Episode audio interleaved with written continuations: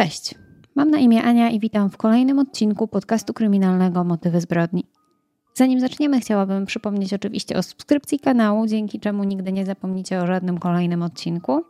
Zachęcam także do dołączenia do grupy facebookowej, gdzie dodaję zdjęcia i materiały do omawianych spraw oraz zachęcam Was do dyskusji, dzielenia się swoimi przemyśleniami oraz sugestiami na tematy kolejnych odcinków.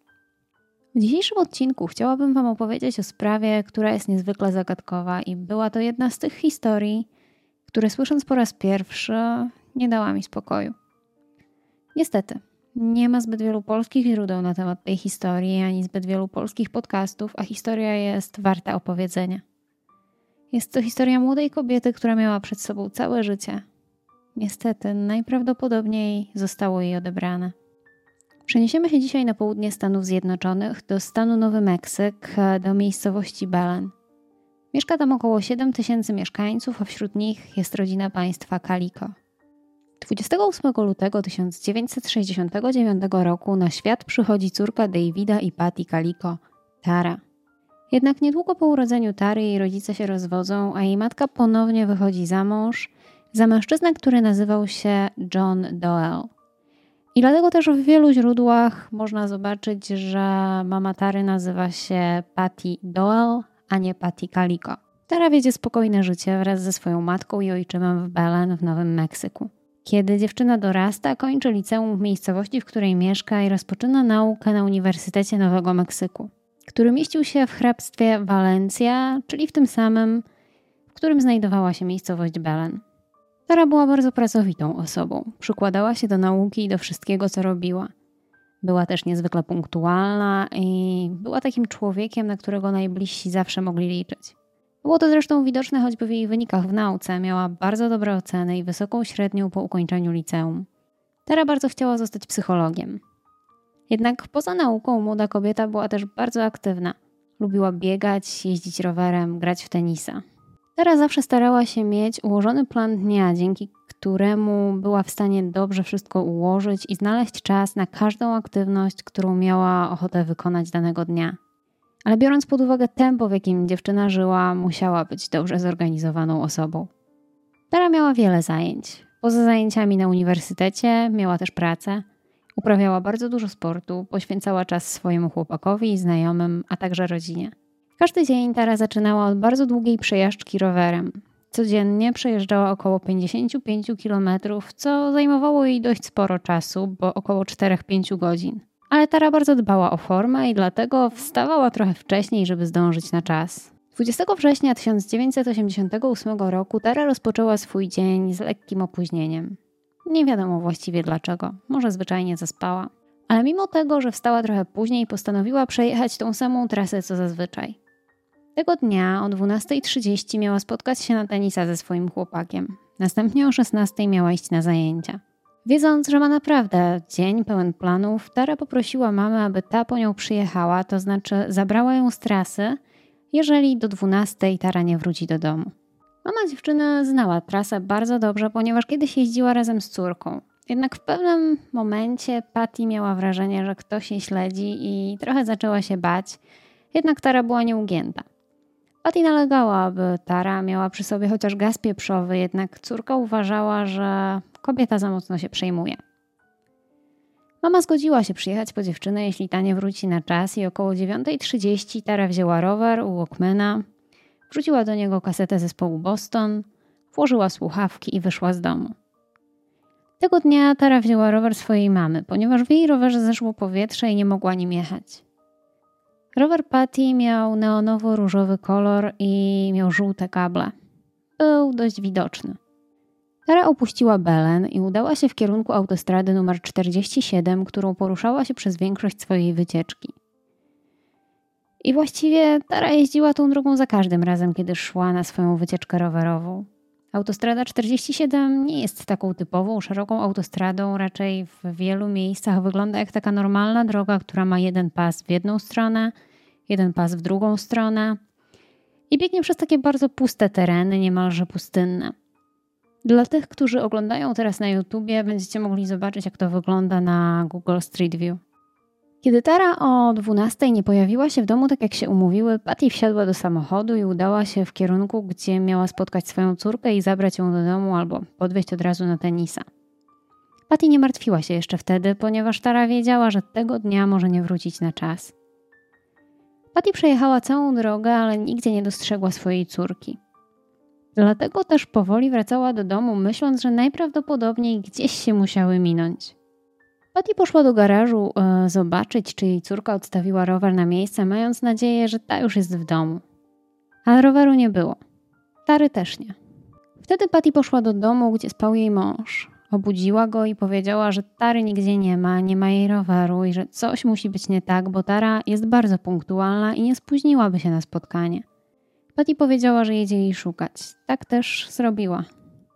Patty zaczęła od sprawdzania najbliższej okolicy i trasy, jednak kiedy ciągle nie widziała ani śladu swojej córki, postanowiła ponownie sprawdzić w domu, licząc na to, że tym razem rower będzie w garażu. Ale kiedy okazało się, że nie ma ani śladu różowego roweru, kobieta spanikowała. Była 12.45 i wtedy też w domu państwa Doel zadzwonił telefon. To był chłopak Tary, który chciał się dowiedzieć, dlaczego nie przyszła na umówione spotkanie. Patty powiedziała mu, że Tara zniknęła, a ten natychmiast udał się do domu swojej dziewczyny. Wtedy rozpoczęli poszukiwania jeszcze raz we trójkę. Patty, mama Tara, jej ojczym John i chłopak Joel. Próbowali przejechać trasę, którą miała poruszać się Tara. Po drodze spotkali kilka osób, z którymi postanowili porozmawiać. Najpierw rozmawiali z kilkoma mężczyznami, którzy budowali ogrodzenie. Zapytani o to, czy widzieli Tarę, powiedzieli, że nie, ale byli na przerwie obiadowej około 11, 11.30, więc mogli coś przeoczyć. Ale obiecali mieć to na uwadze, jeśli coś zobaczą, mieli poinformować poszukujących rodziców. Byli bardzo pomocni, a przynajmniej sprawiali takie wrażenie. Cała trójka doszła do wniosku, że jeśli się rozdzielą, będą w stanie sprawdzić więcej terenu i szanse na odnalezienie dziewczyny będą większe. Patty była w okolicy wjazdu na kemping JF Kennedy'ego. Tam kobieta zauważyła białego pick-upa przerobionego na coś w stylu takiego homemade campera, przy którym stało trzech mężczyzn pijących piwo i głośno rozmawiających. Zapytała ich, czy nie widzieli młodej dziewczyny na różowym rowerze, ale powiedzieli, że nie i że są w tym miejscu od siódmej rano, ale nikt tędy nie przejeżdżał. Sprawiali wrażenie, że nie chcą pomóc kobiecie. Kiedy cała trójka spotkała się ponownie i opowiedzieli o tym, co robili i jakie informacje udało im się zebrać, ojczym i chłopak Tary postanowili przyjrzeć się bliżej mężczyznom z kempingu. Byli tam około 15.15, .15, a mężczyźni nadal stali przy samochodzie. Tym razem byli bardziej agresywni w stosunku do ojczyma i chłopaka Tary. Sprawiali wrażenie, jakby tworzyli barykadę przy białej ciężarówce. Tym razem jednak powiedzieli, że byli w tym miejscu od 11.30 i nie widzieli Tary. Wtedy najbliżsi dziewczyny doszli do wniosku, że sami nie znajdą nic więcej i postanowili zawiadomić policję. Jednak, jak to zwykle bywa w takich sprawach, gdy reakcja jest potrzebna dość szybko, to jej nie ma. Policja stwierdziła, że Tara jest dorosła i ma prawo być poza domem i nie musi nikogo informować o tym, gdzie się wybiera, ani kiedy wróci. Jednak w końcu rozpoczęli poszukiwania od sprawdzenia trasy, którą młoda kobieta miała przejechać, szukając jakichś śladów. Około 16.30, kiedy Patty pojechała z policjantami z biura szeryfa hrabstwa Walencja obok kempingu Kennedy'ego, Mężczyźni z białego samochodu nadal tam byli, ale tym razem przeparkowali swój samochód. Tego dnia nic nie odnaleziono i dzień minął bezowocnie, a Tary nadal nie było w domu. Dla jej najbliższych to musiał być bardzo trudny czas. Następnego dnia Patty już z samego rana siedziała w swoim samochodzie i jechała bardzo powoli, szukając śladów swojej córki. I tym razem udało jej się znaleźć coś, co sprawiło, że krew zastygła jej w żyłach. Na poboczu Patty zauważyła kasetę zespołu Boston. Dokładnie taką, jaką Tara miała w swoim Walkmanie. Policja odnalazła kolejne ślady. Niedaleko kempingu JF Kennedy'ego odnaleźli kawałki połamanego Walkmana i reflektor z roweru Tary. Jednak policja stwierdziła, że to za mało, aby stwierdzić, że doszło do jakiejś napaści czy udziału osób trzecich w zniknięciu młodej kobiety. Patty wierzyła, że odnalezione przedmioty to ślady, które jej córka zostawiła, aby ktoś się odnalazł. Pojawili się też świadkowie, którzy mówili, że widzieli Tarę jadącą rowerem w dniu, kiedy zaginęła. Widywali ją właściwie codziennie. Jednak część tych świadków zauważyło coś jeszcze. A mianowicie za Tarą jechał biały albo jasno-szary samochód marki Ford.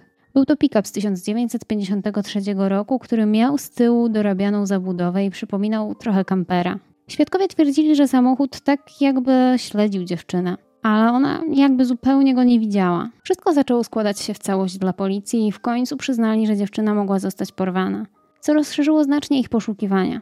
Przekazali taką informację także do mediów, opublikowali zdjęcia dziewczyny i wtedy tak naprawdę zaczęli robić wszystko, aby ją odnaleźć. Zgłaszali się świadkowie, jednak każda informacja prowadziła w ślepy zaułek, a sprawa wydawała się przygasać przez kolejne miesiące. Wydawało się, że nie dojdzie już do żadnego przełomu w śledztwie w sprawie zaginięcia młodej mieszkanki stanu Nowy Meksyk. Jednak 9 miesięcy później, 15 czerwca 1989 roku, w miejscowości Port St. Joe's na parkingu pod supermarketem pewna kobieta wychodziła ze sklepu z zakupami i kiedy szła przez parking, zauważyła, że na, na ziemi leży coś dziwnego. Było to zdjęcie zrobione polaroidem, które leżało obok białego vana Toyota Jaguar bez okien.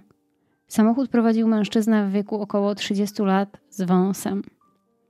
Zdjęcie przedstawiało dwie osoby: chłopca około 10 lat i młodą dziewczynę w wieku około 18-19 lat. Oboje mieli związane ręce i usta zaklejone czarną taśmą. Oboje byli w dość niewygodnych pozycjach. Na zdjęciu obok dziewczyny jest książka pod tytułem My Sweet Adrina.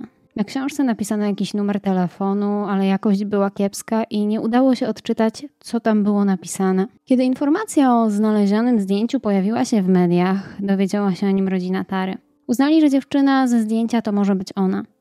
Dziewczyna ze zdjęcia miała taką samą bliznę na nodze jak Tara, a do tego książka, która leżała obok nastolatki, to była jej ulubiona książka.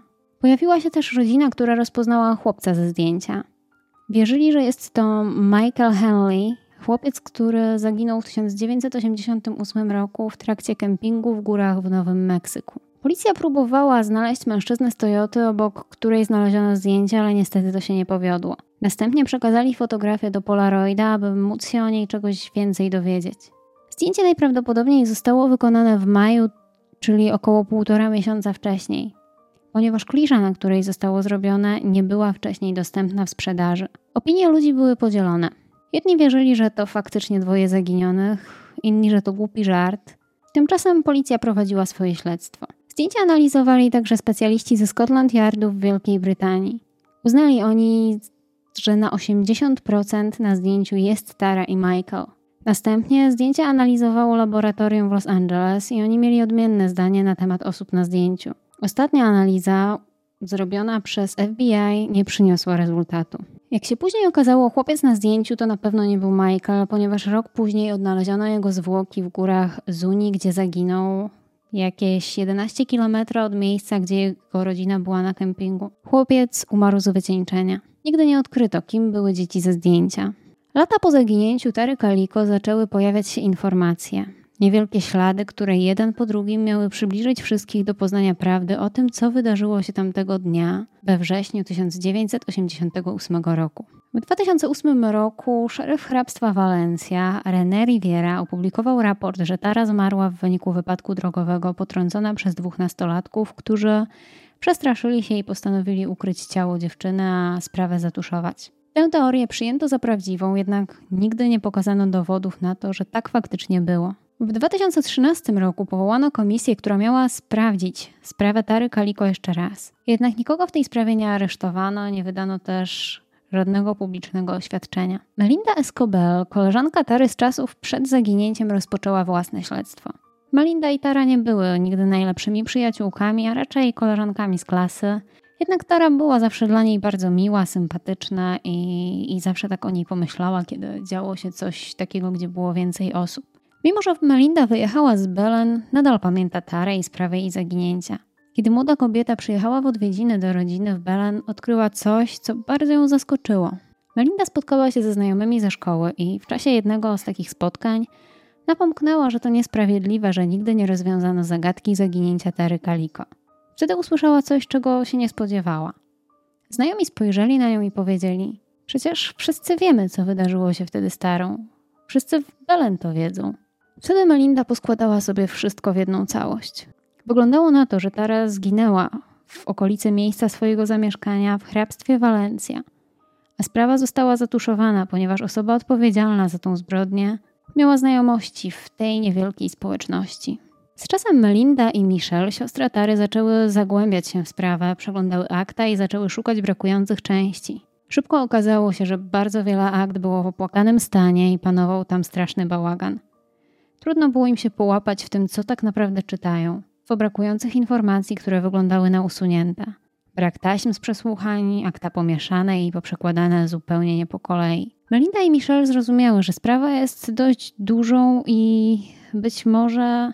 Melinda i Michelle zrozumiały, że sprawa jest dość duża i może być w nią zamieszany szeryf hrabstwa Walencja. Melindzie i Michelle udało się odnaleźć zeznania świadków opisujące dzień, kiedy Tara zaginęła. Ich zeznania pokazują zupełnie inny obraz tej sprawy. Cztery osoby były na polowaniu w okolicach kempingu JF Kennedy'ego w dniu, kiedy Tara zaginęła. Trzech dorosłych i jedno dziecko. Przesłuchano ich 24 września 1988 roku. Mężczyźni zatrzymali się niedaleko wjazdu na kemping i wtedy zobaczyli Tarę, kiedy ta jedzie swoim rowerem. Kierowca zauważył wtedy mężczyznę w ciężarówce, który bardzo intensywnie przyglądał się dziewczynie na rowerze. Właściwie widzieli go wszyscy i wszyscy uznali, że to bardzo dziwne. Tym bardziej, że najpierw myśleli, że jest to ktoś, z kim ta dziewczyna tutaj jest i pilnuje, żeby wszystko z nią było ok. Myśleli w pierwszej chwili, że może jest to ojciec dziewczyny. Jednak kiedy zobaczyli, jak się na nią wręcz gapi, zrobiło im się nieswojo. Jednak byli przekonani, że mężczyzna jest z tą dziewczyną, że ona go zna, dlatego nic nie zrobili, aby ją ostrzec. Mężczyźni przekazali szeryfowi Lorenzowi Ramiro, gdzie dokładnie widzieli dziewczynę. Dokładnie w tamtym miejscu odnaleziono kawałki Walkmana i reflektor jej roweru. Kolejnym świadkiem jest Ismael de la Rosa. Mężczyzna jechał tamtego dnia autostradą 47 w kierunku Belen do Cottonwood, gdzie miał odebrać nowe krowy, które właśnie kupił. Miał też spotkanie z weterynarzem tego samego dnia. Nie będę tutaj wchodziła w szczegóły, ale Ismael bardzo się spieszył i w związku z tym był bardzo zdenerwowany, że samochód przed nim jechał bardzo, bardzo powoli. A pamiętajmy, że to była jednopasmowa autostrada. Więc nie mógł go wyprzedzić, tym bardziej, że po drugiej stronie też jechały samochody.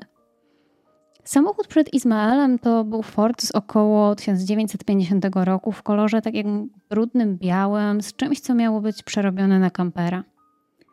Pierwszej chwili Ismael myślał, że auto jest zepsute, ponieważ jechało naprawdę powoli. Jednak kiedy zbliżył się do samochodu, zauważył, że za samochodem wszystko jest w porządku, tylko po prostu jedzie bardzo powoli. Wtedy też zauważył, że od strony pobocza ktoś biegnie w kierunku tego auta i wskakuje do niego. Na początku wydawało mu się, że to był czarny pies, ale później okazało się, że był to człowiek, który jakby się chował. Kiedy Ismael podjechał blisko ciężarówki, zauważył, że samochód śledzi dziewczynę na rowerze i dlatego jedzie tak powoli. Ismael też w pierwszej chwili pomyślał, że to ojciec dziewczyny. Wtedy też mężczyzna przyjrzał się kierowcy w białej furgonetce. Ismael zauważył to samo co poprzedni mężczyźni. Kierowca samochodu wręcz gapił się na dziewczynę w niesmaczny sposób. Wtedy doszło do niego, że to nie mógł być jej ojciec. Zauważył też, że włosy kierowcy były wręcz pomarańczowe, kiedy świeciło na niego słońce, a twarz wydawała się spuchnięta, jakby pił przez cały poprzedni dzień. Ismael miał przeczucie, że coś jest nie tak. Zaczął martwić się o tą dziewczynę, która nie zdawała sobie widocznie sprawy z tego, że ktoś ją śledzi. Nie był pewien, czy powinien coś zrobić, ale kiedy podjechał dalej, zauważył innych ludzi, inne samochody i pomyślał, że dziewczyna będzie bezpieczna. Pojechał dalej. Kilka dni później usłyszał w radiu, że w tamtej okolicy, w górach, zaginęła dziewczyna. Ale nie połączył faktów od razu właśnie dlatego, że była mowa o górach, a nie o autostradzie. Ale kilka dni później Ismael rozmawiał ze znajomą i weszli na temat zaginionej kobiety. Ismael napomknął, że to bez sensu, że ktoś jeździ rowerem po górach, gdzie nic nie ma. I wtedy okazało się, że dziewczyna zniknęła z autostrady numer 47. Ismael poczuł się winny, że nic nie zrobił. Ray Flores z biura szeryfa skontaktował się z Ismaelem, kiedy ten zgłosił się jako świadek. Jednak to, w jaki sposób go potraktowano, było zaskakujące. Tym bardziej, że wydawało mu się, że ma naprawdę ważne informacje. Jednak Flores sprawiał wrażenie, jakby nie chciał wziąć jego zeznań. Jakby zupełnie go nie interesowały, a wręcz jakby Ismael zawracał im głowę. Ray Flores obiecał odezwać się za jakiś czas, aby ustalić, jaki samochód śledził dziewczynę. Ale nikt nie skontaktował się z Ismaelem ponownie. Miesiąc później Ismael zobaczył w mieście nieopodal tego samego mężczyznę i ten sam samochód co wtedy i natychmiast zgłosił się do biura szeryfa, aby powiedzieć im co widział, gdzie. Jednak nikt nie wziął tego za ważną informację. Dali mu wręcz do zrozumienia, że nie powinien się wtrącać, co sprawiło, że mężczyzna poczuł się bardzo źle. Rok później Ray Flores odezwał się do Ismaela, aby ten pomógł mu w stworzeniu portretu pamięciowego kierowcy, który śledził Tarę. Wtedy też Ismael podzielił się z policjantem plotką, która krążyła w okolicy. Znajomy Ismaela Jack Aguayo miał wnuka JJ Aguayo, który miał być w jakiś sposób zaangażowany bądź powiązany z zaginięciem Tary Kaliko. Jack twierdził, że jego wnuk wie, co się stało z Tarą i nawet wierzy, że Tara mogła być pogrzebana gdzieś na jego ranczu. Jednak z czasem JJ wylądował w szpitalu psychiatrycznym w Teksasie, natomiast jego dziadek nie chciał już rozmawiać na temat tego zdarzenia. W 1991 roku wydano nakaz przeszukania farmy Jacka Aguayo, jednak nie ma śladu po tych poszukiwaniach w aktach sprawy. Istnieje informacja o nakazie, ale czy coś zostało znalezione, tego nie można się dowiedzieć. Ismael umarł w 2010 roku, ale do śmierci jeździł i szukał kierowcy i samochodu, który jechał wtedy za dziewczyną. Do końca męczyły go wyrzuty sumienia, że nic nie zrobił, aby jej pomóc. Kolejny świadek, którego zeznania były istotne, to Baron Freeman. Mężczyzna także widział Tarę, kiedy ta jechała swoim rowerem. W aktach sprawy odnaleziono maila, którego baron wysłał policji w hrabstwie Walencja. Odnaleziono także odręczną notatkę. Jednak brakowało jakichkolwiek zeznań mężczyzny. W 2010 roku Melinda i Michelle odezwały się do barona, aby dowiedzieć się dokładnie, co widział. Baron próbował przekazać swoje zeznania policji kilka razy, jednak za każdym razem albo go spławiali, albo mówili, że odzwonią, a się nie odzywali. We wrześniu 2008 roku Baron przeczytał artykuł w jednej z gazet i dość mocno się zdenerwował. W tym artykule szeryf René Riviera twierdził, że wiedzą, co się stało starą i kto był winny. Jednak nie mają dowodów na to, aby aresztować tych winnych. Ale baron widział coś więcej tamtego dnia, kiedy Tara zaginęła i był wręcz wściekły, że nigdy nikt go nie wysłuchał. Mężczyzna zadzwonił wtedy do dziennikarza, który napisał ten artykuł i powiedział mu, że najprawdopodobniej coś jest nie tak i policja próbuje kogoś kryć, bo nikt nigdy z nim o tym nie rozmawiał, mimo że miał istotne informacje. Ostatecznie jego zeznania zostały spisane dopiero po 20 latach od zaginięcia Tary. 20 września 1988 roku baron jechał na lotnisko przez Belen. Nie znał za dobrze tej okolicy, więc trochę krążył i szukał właściwej drogi. Nie było wtedy jeszcze przecież GPS-ów, więc nie wszystko było tak oczywiste jak dziś. Baron pamięta, że przez kilka dni przed 20 września padał deszcz i wszystko było dość szare, więc od razu rzucił mu się w oczy różowy rower Tary Kaliko. Kiedy po raz pierwszy Baron i Tara się mijali, ona jechała w stronę północną, a Baron w stronę południową. Więc miał szansę przyjrzeć się dziewczynie dość dokładnie. Baron opisał Tarę jako ładną brunetkę, dość młodą, w dobrej formie fizycznej. Baron zauważył też jasno-szary samochód z przerobionym ręcznie tyłem na kampera. Ciężarówka wyglądała na poobijaną i wypchaną rzeczami, jakby ludzie w tym samochodzie jechali na jakąś wycieczkę. Samochód był zaparkowany na wzgórzu w taki sposób, że osoby siedzące w środku Miały dobry widok na tarę z tyłu. Kiedy baron mijał ciężarówkę, widział kierowcę. Baron twierdził, że wyglądał na około 50 lat, był biały i właściwie nie wyróżniał się niczym. Jedyne, co rzuciło mu się w oczy, to to, w jaki sposób patrzył na tarę. Mężczyzna wręcz gapił się na dziewczynę bardzo intensywnie i obserwował ją. Baron, tak jak inni, pomyślał najpierw, że mężczyzna najprawdopodobniej jest ojcem dziewczyny i czeka, aż ta skończy jeździć rowerem, żeby zabrać ją do domu. Tym bardziej, że Tara była tak naprawdę pośrodku niczego, co nie wydawało się być najbezpieczniejszym miejscem dla młodej kobiety. Jednak, podobnie jak inni świadkowie, ten sposób, w jaki mężczyzna patrzył na Tarę, jakoś nie pozwalał mu myśleć, że to jest jej ojciec. Ojcowie nie patrzył tak na własne córki. W tym spojrzeniu było coś przerażającego, coś dziwnego. Baren miał jakieś dziwne przeczucie, że coś jest nie tak i że i tak jechał w złym kierunku, musiał zawrócić, Pomyślał, że jak zawróci, to postara się zapamiętać tablice rejestracyjne tego białego samochodu, tak na wszelki wypadek. Nie miał przy sobie nic do pisania, nie miał tu jak tego zapisać. Baron chciał też bliżej przyjrzeć się mężczyźnie z ciężarówki i liczył na to, że jak będzie się na niego dość intensywnie patrzył, to ten także się odwróci. Jednak mężczyzna był tak zajęty patrzeniem na tarę, że nie zwrócił uwagi na przejeżdżającego obok innego mężczyznę. Więc baron jechał dalej, ale coś mówiło mu, że Tutaj coś nie gra, coś jest nie w porządku. Pomyślał, że zatrzyma się obok Tary i zapyta, czy na pewno wszystko jest ok, czy może nie potrzebuje jakiejś pomocy. Jednak teraz jechał w taki sposób, żeby zapytać Tarę, czy wszystko jest ok, musiałby otworzyć okno po stronie pasażera i pomyślał, że to też będzie dziwne i dziewczyna może się wystraszyć.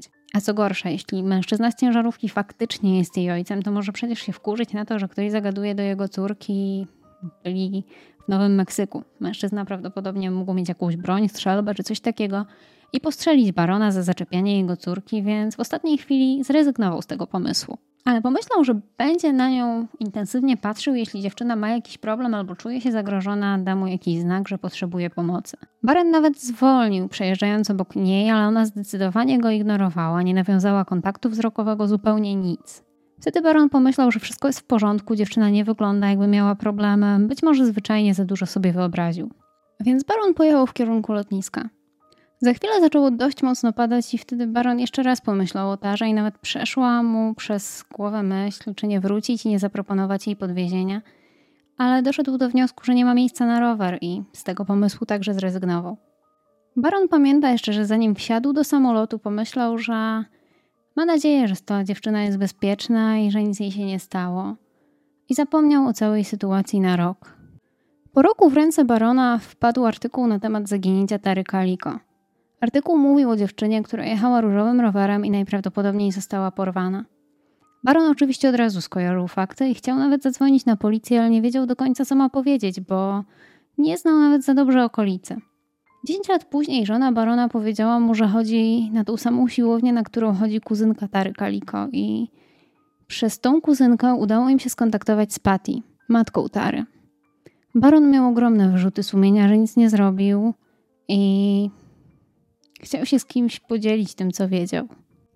Baron spotkał się z Patty i opowiedział jej, co dokładnie widział. Kobieta pocieszyła go, mówiąc, że Tara była bardzo niezależna i być może nie przyjęłaby nawet pomocy, gdyby postanowił się zatrzymać, więc jego wyrzuty sumienia są nieuzasadnione. Jeden z policjantów ostatecznie spisał zeznania barona i Melinda próbowała dopytać o jakieś szczegóły. Wtedy policjant powiedział jej, że barona tam nie było – o czym świadczyć miał fakt, że pogoda tamtego dnia była ładna, było słonecznie i jasno, o czym mówią raporty pogodowe, a według zeznań barona było deszczowo i pochmurno, więc najprawdopodobniej pomylił on dni. Melinda była w niemałym szoku, ponieważ wszyscy pozostali świadkowie też opisywali ten dzień jako szary i deszczowy. Na zdjęciach, gdzie ludzie szukają tary, czy na wywiadach z policją, widać, że pogoda nie należała do najładniejszych tamtego dnia. Zdecydowanie było szaro i deszczowo. Jest jeszcze jeden świadek, kobieta, która woli pozostać anonimowa, ponieważ obawiała się o swoje bezpieczeństwo. Rano tego dnia, kiedy Tara zaginęła, dziewczyna szła do szkoły. Spóźniła się tego dnia. Zapamiętała Tarę jadącą swoim rowerem i nawet sobie pomachały. Często widywały się na tej samej drodze i znały się z widzenia. Dziewczyna zauważyła ciężarówkę, która jechała za Tarą i kiedy się zatrzymała, kierowca i pasażer spojrzeli na nią w taki bardzo obrzydliwy sposób. Trochę przerażający, ale nie myślała o tym za długo, uspieszyła się do szkoły. Wieczorem jej chłopak opowiedział dziewczynie, że Tara zaginęła i wtedy ta pomyślała o ciężarówce i powiedziała o tym. Chłopak doradził jej, aby powiadomiła o tym policję. Ta właśnie tak zrobiła, a następnego dnia policja przyszła spisać jej zeznania. Mieli ze sobą zdjęcia mężczyzn, bo chcieli, aby dziewczyna pomogła im ich zidentyfikować. Dziewczyna zidentyfikowała mężczyzn bez większego problemu. Wydawali jej się znajomi, jakby widywała ich w okolicy częściej. Ale nie wiedziała, kto to dokładnie był. Wtedy policjanci opuścili jej dom i powiedzieli, że się odezwą, jeśli będą czegoś potrzebowali. Nigdy więcej się nie odezwali. Kilka lat później dziewczyna zobaczyła w gazecie artykuł o przedwczesnej śmierci Lorenza Ramiro Jr. wraz ze zdjęciem.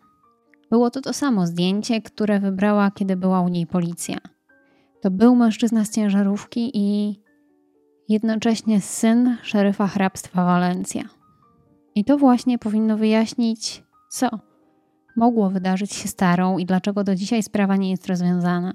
Szeryf był osobą dość wpływową i zapewne jeśli jego syn był zamieszany w to, próbował go chronić jak się tylko dało. Warto wspomnieć, że Lorenz Ramiro Jr. miał rude włosy, tak jak opisywał to jeden ze świadków. Dużo ludzi wiedziało, kto jest winny zaginięcia Tary, Wiedziano gdzie jest podejrzana ciężarówka. Miała stać u kogoś na podwórku, przykryta plandeką i oczywiście usunięto z niej tą tylną część. I to właściwie wszystko w sprawie Tary. Zostawiam Wam różne źródła, w tym podcast stworzony przez Melindę, który zawiera dużo więcej szczegółów odnośnie tej sprawy. Dziękuję Wam za obejrzenie tej historii do końca. Według mnie jest ona niezmiernie ciekawa. Dajcie znać, czy słyszeliście o tej sprawie, co o niej myślicie i dbajcie o siebie, kochani. Do usłyszenia. Cześć.